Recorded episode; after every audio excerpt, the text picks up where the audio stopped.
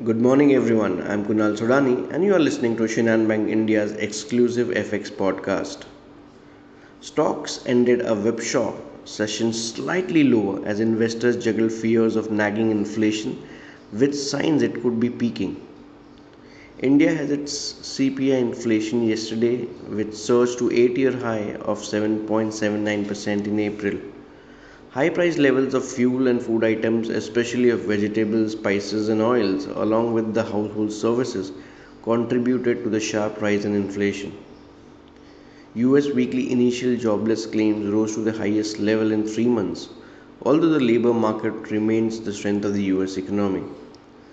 On the inflation front, the producer price index showed a sharp deceleration in April to a 0.5% rise from the 1.6% surge the prior month, thanks in part to a drop in the energy products.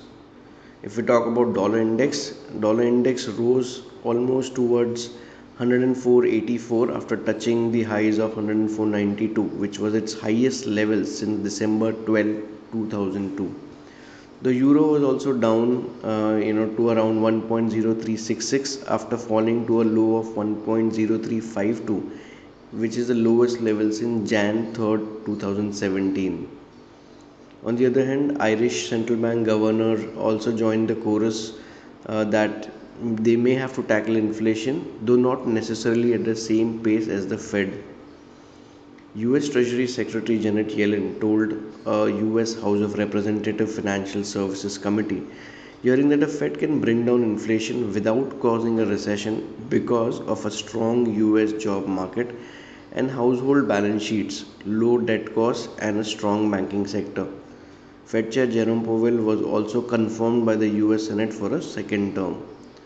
Talking about Bank of England, the deputy manager conveyed fears of a prolonged higher inflation, which in turn raised worries for the economic growth. On the oil, it settled mixed on supply fears due to the pending European Union ban on the Russian oil.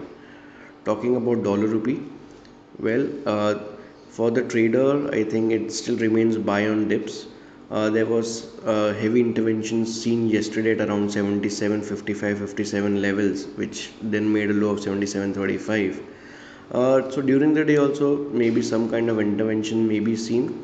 The overall range for the day can be 77 30 on the lower end while 77 80 85 on the right side. That's all from my side. Thank you so much. Have a beautiful day everyone